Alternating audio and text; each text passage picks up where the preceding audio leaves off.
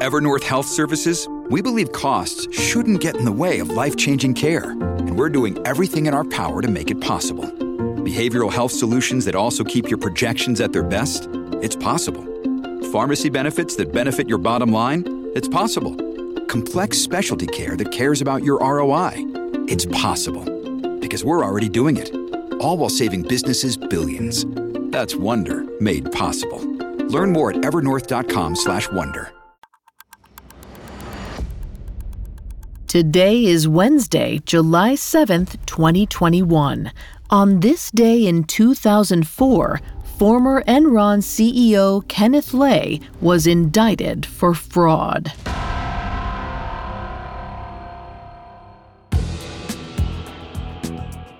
Welcome to Today in True Crime, a Spotify original from Parcast. I'm Vanessa Richardson, and today I'm joined by our guest host, Dana Goodyear from Lost Hills. Her show delves into the shocking murder of scientist Tristan Beaudette. Dana will discuss some of the historical aspects of today's story, while I'll cover the narrative. Thank you so much, Vanessa. I'm really looking forward to talking about Enron with you and the scandalous fall of that company. Absolutely. Now let's go back to July 7th, 2004, when all eyes were on the world of white collar crime.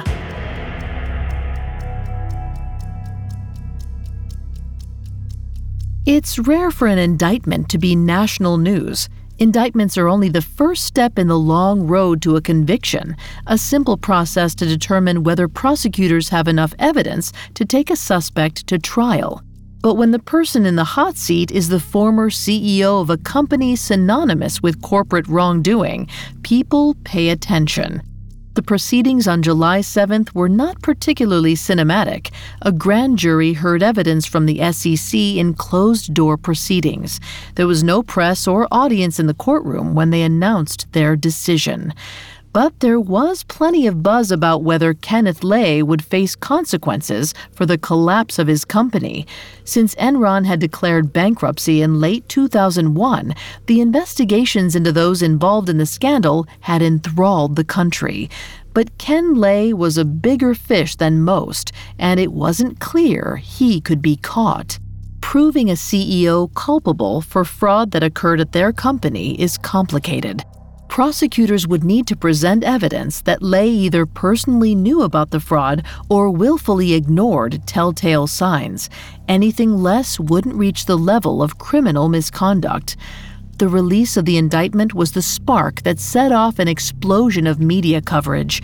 It paved the way for one of the highest profile white collar trials in American history. To fully understand the case, we need to take a step back and discuss Enron as a company. Lay had been there from the very beginning, when two natural gas pipelines merged in 1985 and the company was formed. In its earliest days, Enron wasn't particularly remarkable.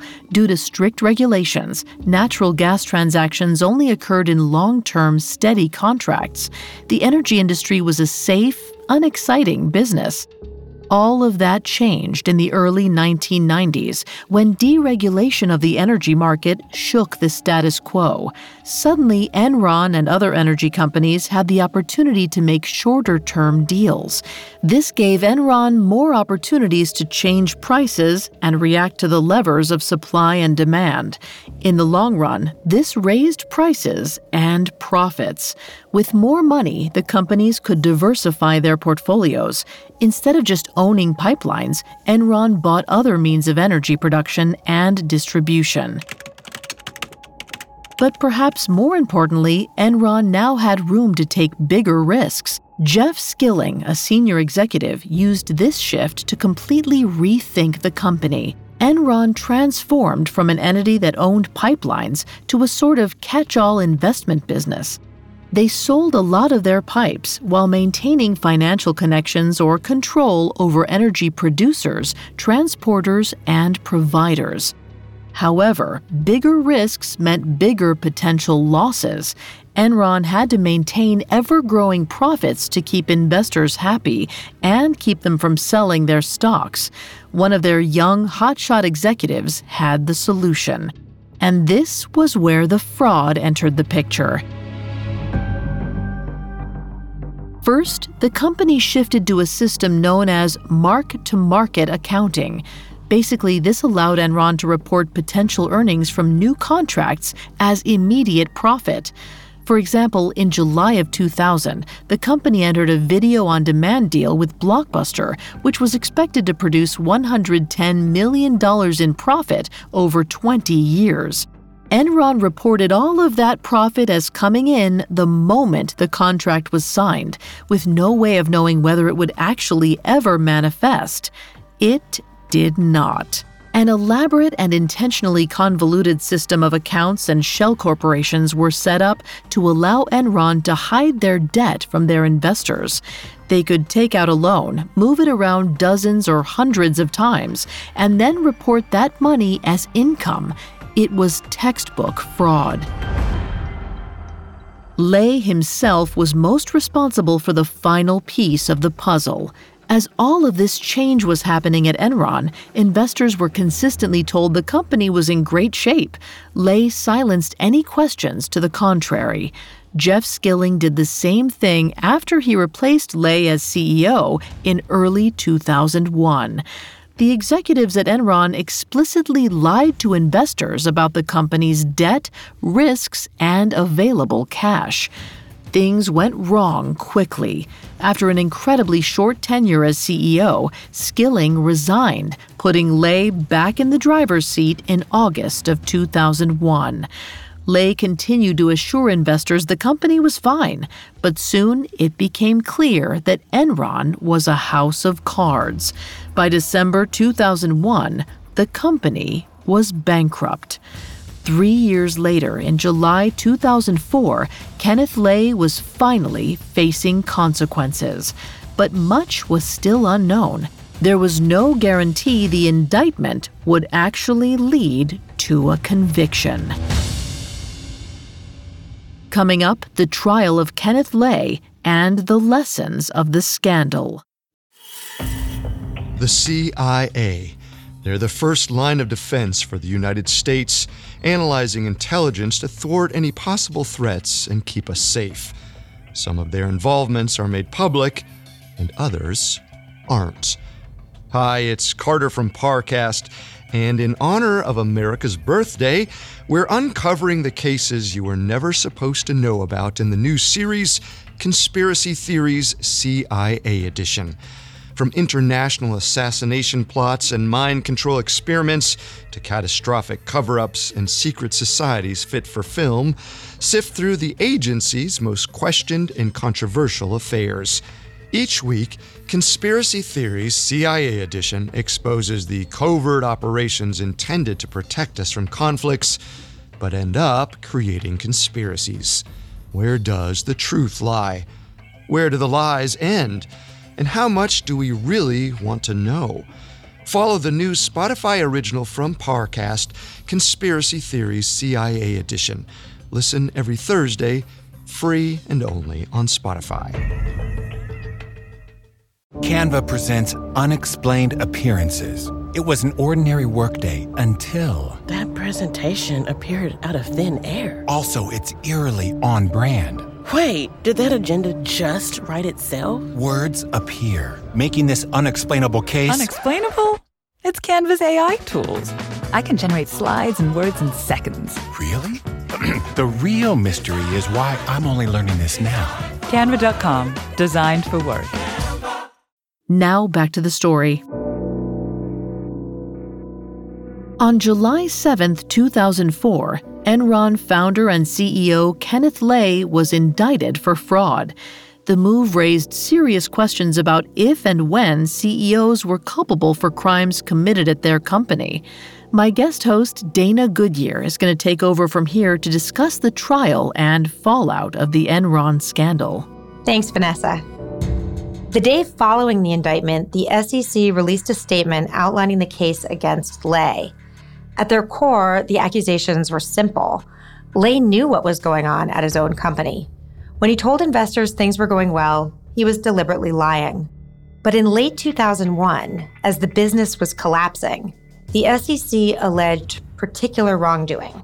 According to the charges, when Skilling resigned as CEO, he explicitly told Lay and the board that the company was failing. The ship was sinking and he was jumping off. Over the next several months, however, Lay continued to tell investors that Enron was recovering. He said so even as the company was forced to change their earnings for the third quarter of 2001 due to previously unreported losses. The smoking gun for all this was Lay's personal stock sales. He sold millions in stock back to Enron while he encouraged investors to hold on to their own shares. Lay's defense team, on the other hand, argued he really didn't know what was going on. According to Lay, CFO Andrew Fastow and other executives at the company were responsible for the fraud. He only repeated to investors what these executives told him. As far as he knew, the company was doing great. Where his stocks were concerned, Lay claimed the transactions were simply a part of his regular portfolio management. He said he wasn't even aware of them until after the bankruptcy. These excuses were soon put to the test. Kenneth Lay and Jeff Skilling were tried by a single jury in 2006. The prosecutors tackled Lay's assertion of ignorance head on. They argued that even if Lay and Skilling were ignorant, they had a fiduciary duty to their investors to be aware of what happened to the company. And they had a ringer in their corner. Former Enron VP Sherron Watkins told the court she had brought her concerns about the company's finances to Lay directly. He investigated her claims, but according to the prosecution, Lay intentionally limited the scope of the inquiry to prevent the fraud from being discovered. In May 2006, Lay was convicted of six counts of fraud and conspiracy, as well as four counts of bank fraud. But he was never sentenced. He died that July of a massive heart attack. The fallout from the Enron scandal is far reaching and, in some ways, unsatisfying. Despite the myriad abuses to our financial system, few laws were changed afterward. But the conviction of Kenneth Lay did mean something important for CEO culpability the idea that people at the top of a company are responsible for everything that happens underneath. For a CEO, ignorance is not an excuse. They have a duty to know what's happening at their companies. That principle hasn't always been upheld, however. In 2010, Jeff Skilling appealed his conviction.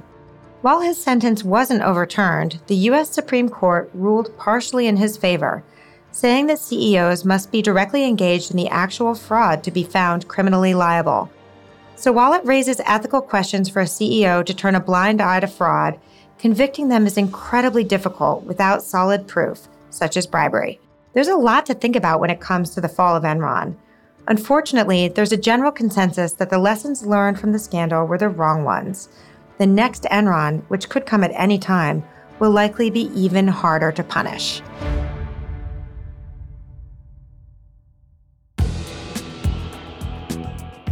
I'm Vanessa Richardson. Thanks again, Dana, for joining me today. Thanks for having me. You can find my podcast, Lost Hills, on Spotify or wherever you listen to podcasts. And you can find more episodes of Today in True Crime and all other Spotify originals from Parcast for free on Spotify. We'll be back with a brand new episode tomorrow in True Crime. Today in True Crime is a Spotify original from Parcast. It is executive produced by Max Cutler, sound designed by Juan Borda, with production assistance by Ron Shapiro, Trent Williamson, Carly Madden, and Bruce Kitovich. This episode of Today in True Crime was written by John McDonough, with writing assistance by Terrell Wells, and fact checking by Cheyenne Lopez. Today in True Crime stars Dana Goodyear and Vanessa Richardson.